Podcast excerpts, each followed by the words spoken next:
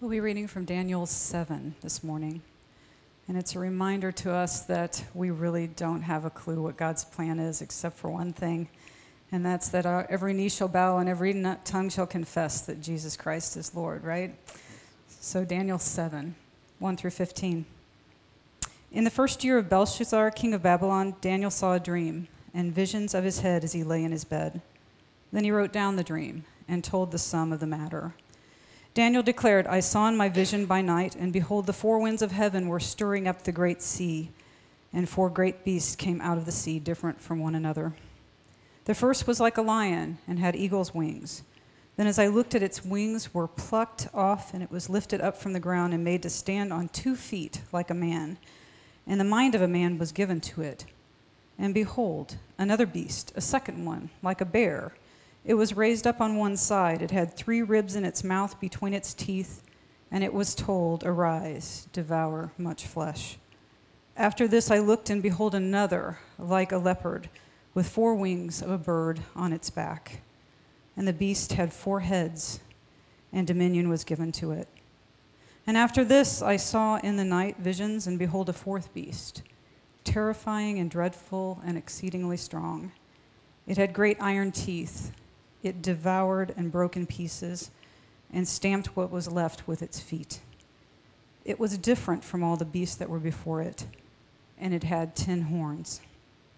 I considered the horns, and behold, there came up among them another horn, a little one, before which three of the first horns were plucked up by the roots. And behold, in this horn were eyes like the eyes of a man, and a mouth speaking great things. And as I looked, thrones were placed, and the Ancient of Days took his seat. His clothing was white as snow, and the hair of his head was like pure wool. His throne was fiery flames, its wheels were burning fire.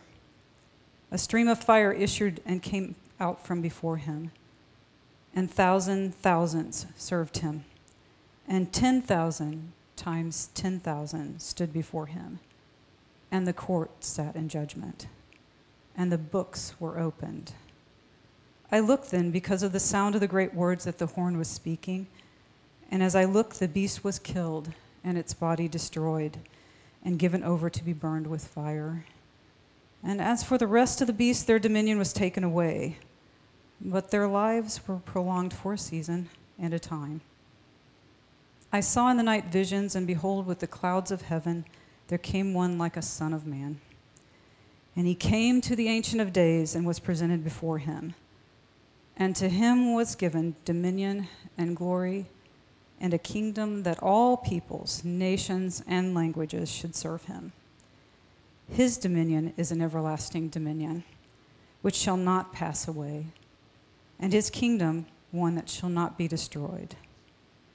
As for me, Daniel, my spirit within me was anxious and the vision of my head alarmed me. This is the word of the Lord. You may be seated.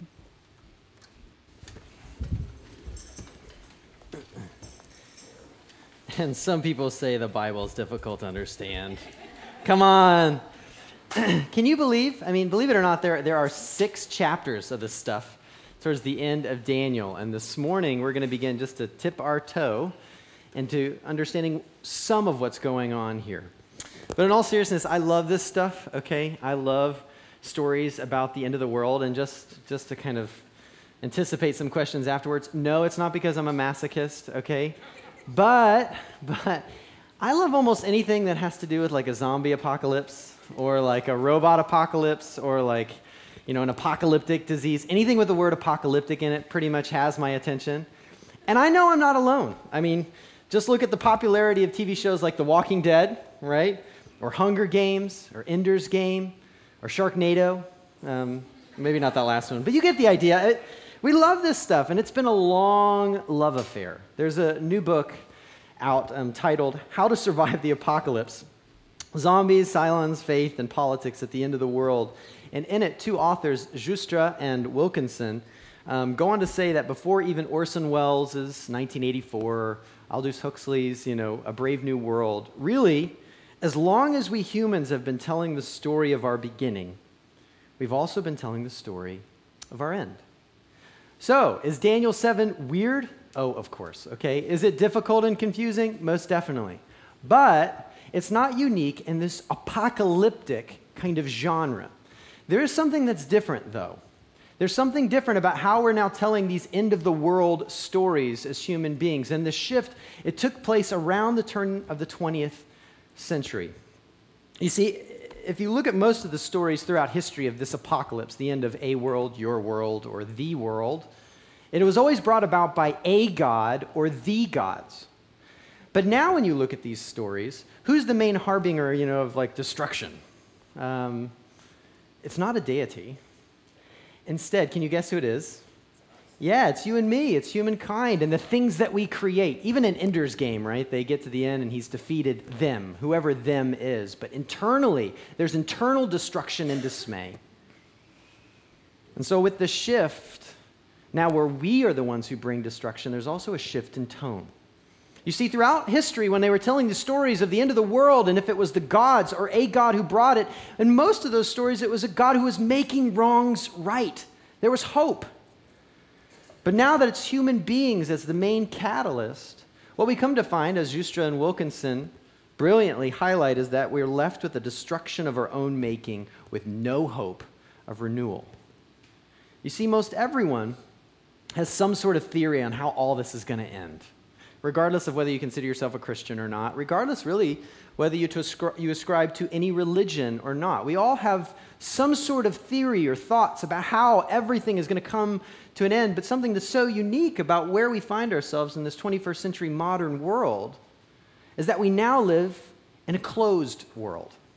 A world cut off from anything beyond what we can taste, touch, and smell, anything through the scientific method, anything that we can reason our way through. And so we've cut off, we've closed ourselves off from what has historically been called the super or supranatural. So we're left with the natural. So what does that mean? That means politics. Politics are left by people who long for, as Nietzsche, you know, an atheistic philosopher said, only have the will to power. The survival of the fittest, the greatest and the strongest will reach to the extreme, and it's about ethics being manipulated so you can get more power. That sounds exciting. Or you have the movement of wildlife, which is nothing more than cause and effect, such that even love is nothing more than a chemical reaction. And so we wrestle through the chemical reactions, we're told, of despair and cynicism. That's what we're left with.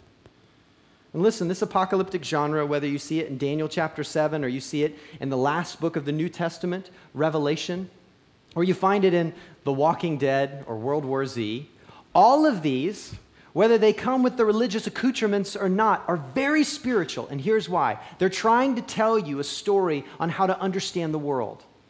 When you understand its end, you seek to navigate with that end in mind the middle. They're trying to tell us and give us meaning to life and purpose to life today. And what's so beautiful is as we sit here in a modern, closed off world, is that Daniel busts the roof open again. And he gives us this insurmountable hope. Now, to be clear, this hope, it doesn't come not ultimately in some sort of timeline or being able to give the name of what is often called the Antichrist. And we're not going to get into that discussion this morning. I think in Daniel 7, when we come to apocalyptic genre, it does one better. It gives us a bigger picture of the world the way it is today and a bigger understanding of reality more broadly. You see, it's not just about informing us and giving us a list of facts. The goal is to move us.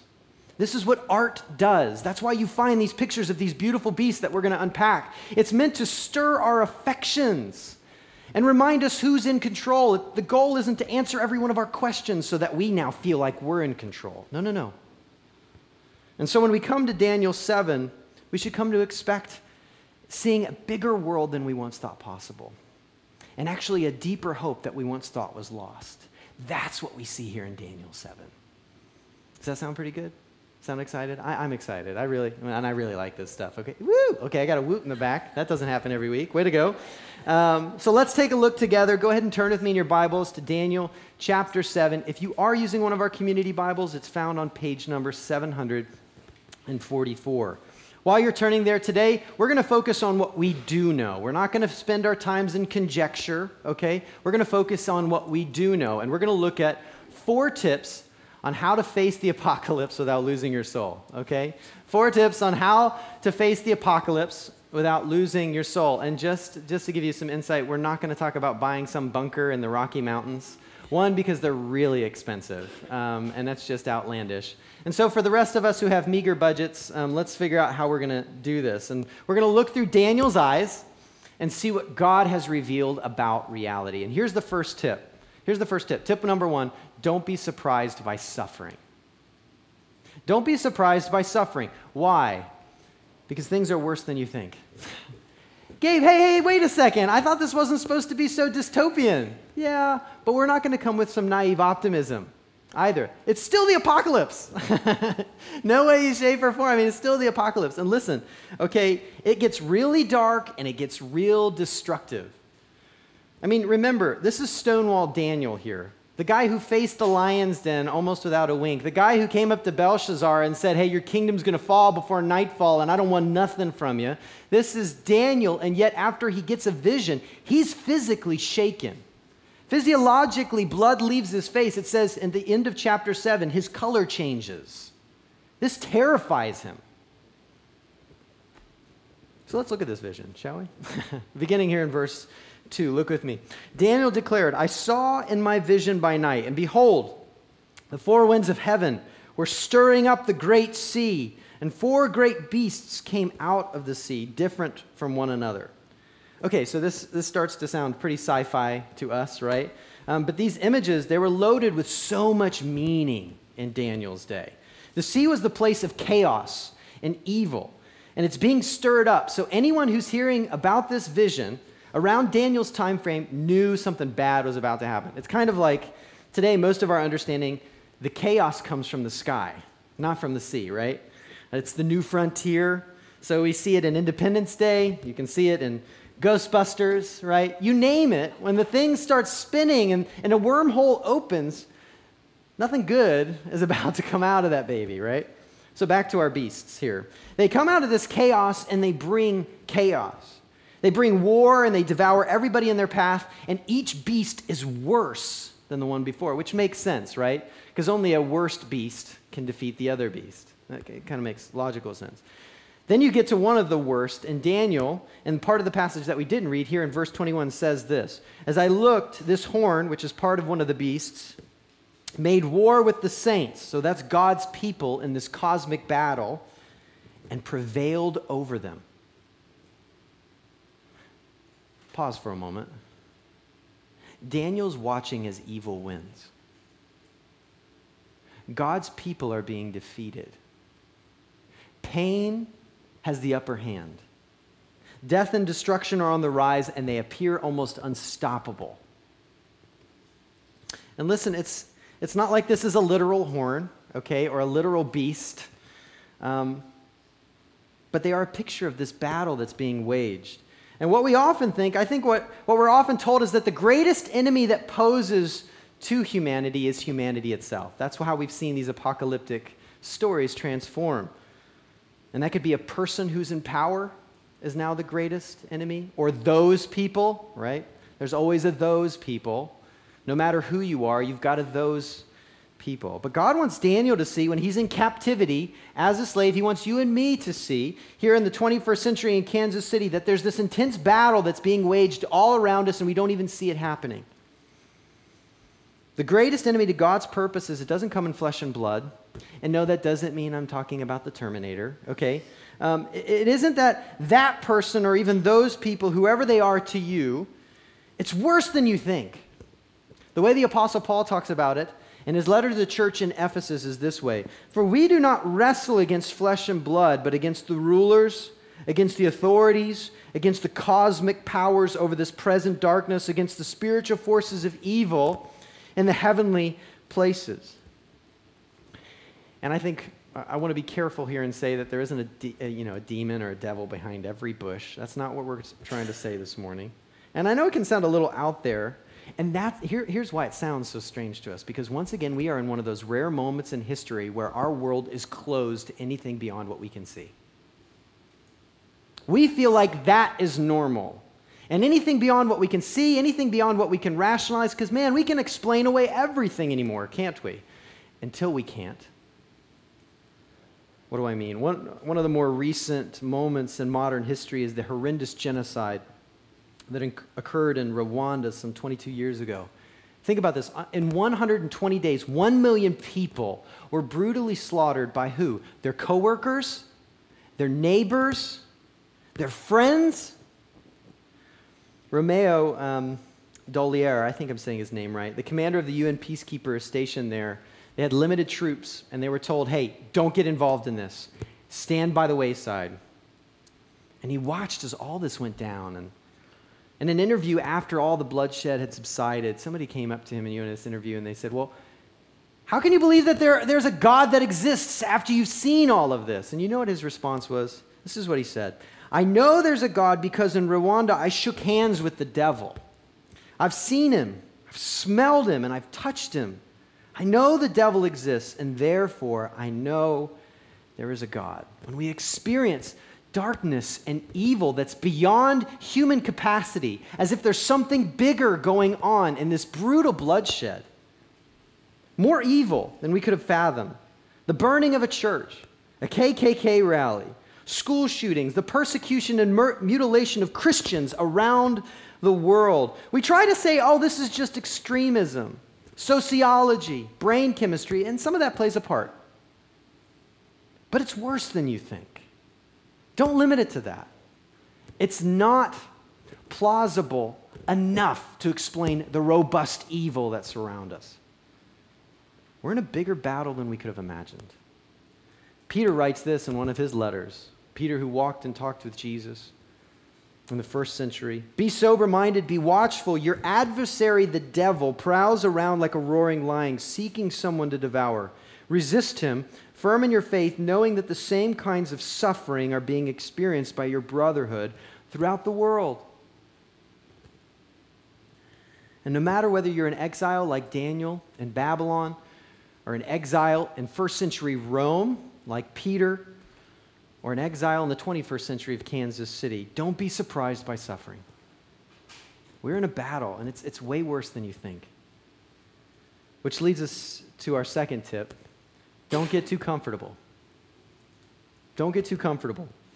Remember, these beasts, they're, they're not meant to be literal, but they're representative of nations. This is what Daniel's told later in Daniel chapter 7, verse 17. These four beasts are four kings and their kingdoms who shall arise out of the earth. And these symbols, you need to understand, they were very familiar to Babylonians, okay? So take, for example, the lioness eagle that we saw in verse 4 um, that had these wings, and it, the wings were plucked off and it stood up and was given the mind of a man. Well, this is a symbol of Babylon. And right here we have kind of a picture from a famous glaze around that time period. These were symbols that were well known. This wasn't out of nowhere. These concepts actually represented certain things to the imagination of those people in that culture. And then Daniel says, you know, after the lion is destroyed, he's destroyed by a bear, which is the Medes and Persians, like we saw at the end of chapter 5. Then Daniel sees a leopard with wings and four heads, and he's really fast, and he brings in this destruction very quickly. Many scholars think that that was Greece. And lastly, the most heinous beast of all, many scholars point to, is Rome, with its many Caesar after Caesar after Caesar represented by those horns. Okay, but why does, why does God tell this to Daniel? Is it just to show, hey, I knew this was coming? Is it just to show his sovereignty? I think that's part of it, but I think there's a little bit more here. And also helping us temper our expectations and knowing that empires, with all their brutality, they come and go. Don't get too comfortable. Why? Because empires, they come and go. And listen, this empire, this nation, the United States, this isn't our final kingdom. Instead, we're meant to be a little out of place. Like we first and foremost belong to another nation, another king. And so everything we do, everywhere we do it, especially where we spend the majority of our time within our workspace, right? It should speak of a different culture. It should speak slightly different language and hold alternative values such that even at the cost of great comfort, we're willing to sacrifice. It both resonates with some of the best parts of this temporary culture and simultaneously confronts and is distinct from some of the aspects of the temporary culture. But remember, we're to hold it loosely. Now, that's not to say that we don't pursue the common good of the city that we find ourselves in today, because that's exactly what we see here with, with Daniel. He works for the Babylonians, right? Since he's a citizen of a better kingdom, that's the only hope of knowing what making this city better looks like. We've been given categories for that. Jeremiah encourages the nation of Israel to plant trees and actually put down roots in Babylon. But hold it loosely, because another beast is yet to come. Empires come and go, so don't get too comfortable. And that leads me to my third tip Tip number three don't wait to get ready. Don't get, you know, uh, there's a word for that when it comes to like world devastation. They're called preppers. Have you ever seen it? So, preppers, like, there's like this whole line of items. You can be buying food and you start to stockpile it for when the world just goes into this nuclear, you know, toxic, whatever people think. But here, um, well, let's look at this at verse 9. Don't wait to get ready. As I looked, thrones were placed, and the Ancient of Days took his seat. His clothing was white as snow, and their hair the hair of his head like pure wool. His throne was fiery flames. Its wheels were burning fire. A stream of fire issued and came out from before him. A thousand thousand served him, and ten thousands times ten thousand stood before him. The court sat in judgment, and the books were open. Why? Why don't wait to get ready? Because judgment is coming because judgment is coming. And listen, for some people, listen, for some people, that's a breath of fresh air. In a world, there is in our world, there's always defendants and plaintiffs, and there are so many who've been disenfranchised, who've been abused, who've been oppressed. People like Daniel. And when they hear that God's justice is, bring, is going to be brought about, when he says, Vengeance is mine, saith the Lord, and he will bring it, it's like salve on a wound that nothing in this world can bring. There's real evil that must be judged, real wrongs that need to be righted. And if God does not exist, then the chances of that happening are slim to none. And whether it be Christian brothers and sisters who are murdered by their Islamic family members as a part of honor killings because of their conversion to Jesus Christ, whether it be Jewish men and women who were sent to death camps because they were considered inferior by an evolutionary theory of eugenics, whether it be African American brothers and sisters who are abused because of the color of their skin, even still today. Justice through God's judgment is good news. And good news we need to hear that God will not always forget the downtrodden. And honestly, only if God is, God's judgment is coming on evil can we hand over the reins of revenge, which only begats more violence and greater fragmentation. So, yeah, for some, judgment is good news. But in another sense, when Daniel and all of Scripture busts the roof off of our closed world, in another sense, judgment is bad news for everyone. As Alexander Solzhenitsyn, you know, who survived the gulags, he so brilliantly said, and he's really famous for making this statement if only it were all so simple. If only there were evil people somewhere insidiously committing evil deeds, and it, it were necessary only to separate them from the rest of us and destroy them. But the line dividing good and evil cuts through the heart of every human being. And who is willing to destroy a piece of his own heart? He speaks of that self destructive and self protective nature in each person.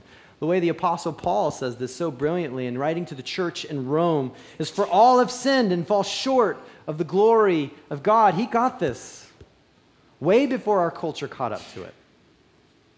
See, we've all missed it. We're all a part of the problem.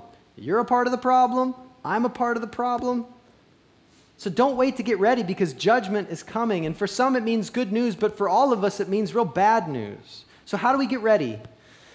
A little bit later in Daniel chapter 9, we see Daniel doing exactly this. Um, he prays a prayer of confession. And listen, what's so unique about this prayer in Daniel chapter 9 is that it's not a confession of things that he's done himself personally. He actually confesses the sins of the nation of Israel, his people. These things that he was not alive when they were when they happened. He could not have possibly been actively engaged in them. And yet he understands the guilt of a nation lies on every one of its citizens. This is a biblical principle. We don't normally think that way, do we? We celebrate individualism and freedom. You know, if my hand wasn't holding the whip or the knife, then my hands are clean. If I don't see harm in the moment, then it can't certainly be wrong. And yet we miss how we are complicit in the sins of our history as a nation a nation that has committed genocide, a nation that has enslaved people based upon their skin color and continues to show bias explicitly and implicitly towards people of color because of their skin color rather than the content of their character. A nation that's opened the door for the murder of some 50 million unborn babies ever since Roe v. Wade in 1973. We, all, we want all of it without the guilt and shame. And so we push God out of the picture. And I think here's why, maybe more than any other reason, why we love a closed world that God is not a part of. Because we can do what we want. The repercussions are nothing more than cause and effect rather than guilt and shame. And guilt and shame becomes the problem rather than God and His justice bringing out and meting out His judgment.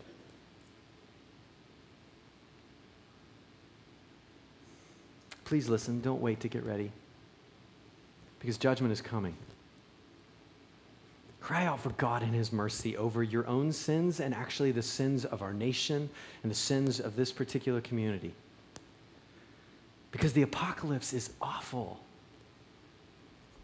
And yet, there is more.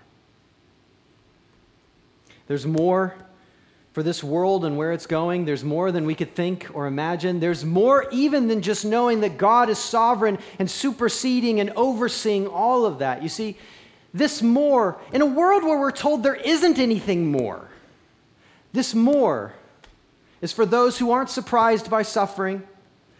This more is for those who find themselves not getting too comfortable. This more is for those who don't wait to get ready and that's where we find ultimately our final tip here, which is more of a charge to see this more, to hold on to hope for more. Even though it's worse than you think, even though this empire will fall, even though judgment is coming, a better end is on the horizon. A better end is on the horizon. In verse 13, we see this with Daniel. Look with me. Behold, with the clouds of heaven there came one like a son of man. And he came to the Ancient of Days and was presented before him. And to him was given dominion and glory and a kingdom that all peoples, nations, and languages should serve him. His dominion is an everlasting dominion, which shall not pass away, and his kingdom one that shall not be destroyed. And not only is there a new king and a new kingdom, but look what else Daniel sees down in verse 27. It is given to the people of the saints of the Most High. Their kingdom shall be an everlasting kingdom, and all dominions shall serve and obey them. So, who is this king? This one that is like a son of man, which isn't to say he is not fully human, but not actually to say, is, is going to say he's not merely human, fully human, but also something else. And who are his people? You see, in some sense, the, the apocalypse has already been enacted. The wheels of justice have already began to tread. And when you look at the synoptic gospels of Matthew, Mark, and Luke, what does Jesus call himself? Some 69 times, but the Son of Man. You know, when asked by the high priest Caiaphas in Jerusalem right before he goes to his crucifixion, Caiaphas asks, I adjure you by the living God, tell us if you are the Christ, the Son of God. And Jesus said to him, You have said it so. But I tell you, from now on, you will see the Son of Man seated at the right hand of power and coming on the clouds of heaven. Then the high priest tore his robes and said, He has uttered blasphemy. What further witnesses do we need? You've now heard this blasphemy, and it was with these charges that they sent Christ to the cross. You see, Caiaphas, he knew Daniel 7. He knew what Jesus was proclaiming about himself, that he was like a son of man, fully human, but somehow more. And they're blown away because this is Jesus of Nazareth, this weakling. This doesn't line up with their timetable on how God was going to work in the world. Suffering, the Messiah was to suffer. What does that speak of our timetable and our power and our redemption? And this must be blasphemy. And of course it is, if it's not true. Then Jesus deserved everything he got. But it is true. Jesus came born of a virgin in accordance with the prophecy of the prophet Isaiah. And what he came to do was to take care of the bad news of justice so we could rest in, in, the good news of justice. He came that he might take the wages of sin and death upon himself to be our substitute, to pay our penalty, and to take the guilty verdict off of us when the books are open and die our death and make a way of reconciliation. That whoever believes on him shall not perish but have everlasting life. Or as the Apostle Paul said, He who knew no sin became our sin that we might become what? The righteousness of God declared right on the books so when the final judgment comes, we can rest secure. So that God can be both just, punishing sin and injustice that our hearts ache for, but also the justifier, providing forgiveness that our hearts so desperately need, each and every one of us. And then he arose three days later and he's promised to come again and this time with the rod of justice. And he'll bring a kingdom and he'll sit on his throne in space and time for all eternity. And those who are his ecclesia, made up of Jew and Gentile, his community, as we see in Revelation, that's made up of every now tribe and tongue. And not even the gates of death will be able to prevail against her in the end. This is the better end that's on the horizon. This is the kingdom that's already begun breaking into our world, and we can hold on to I'll uh, hold on to hope because at this moment, right now, we read this in the book of Hebrews. Jesus is, as he said he would be, seated at the right hand of the Father, the Ancient of Days, the Son of God, the Son of Man, fully human and fully God. And when the time is right, he will come again and he will usher in a kingdom from everlasting to everlasting, and those who are his will rule with him. And even the worst of injustices will seem like nothing more than a bad dream in a distant past in the face of eternity. You know what happens when you see this end? And your closed world gets its roof busted off, you can endure any middle.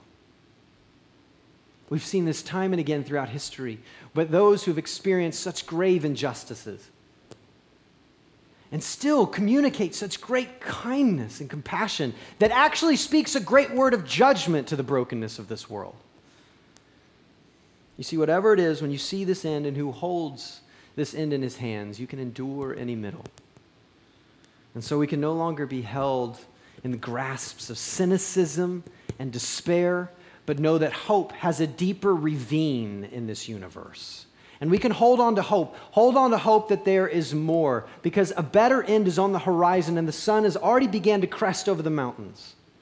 Such that, in the words of Martin Luther King Jr., we can hold fast that yes, the moral arc of the universe is long, but it bends towards justice. Such that we can now cry with every one of our brothers and sisters across this world, within this nation, and throughout history Come, Lord Jesus, come. But may we be ready. May we be ready. Let's pray.